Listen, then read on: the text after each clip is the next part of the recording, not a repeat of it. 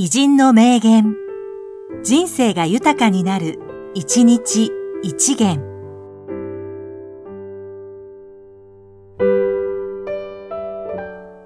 3月2日、久世照彦、演出家。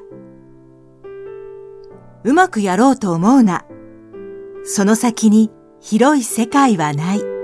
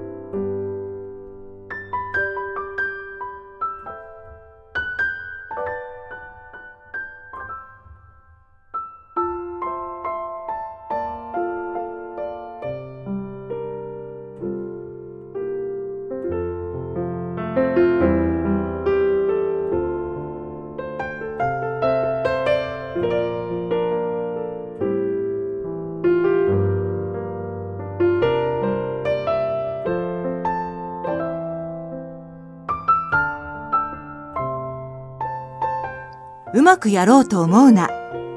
その先に広い世界はない。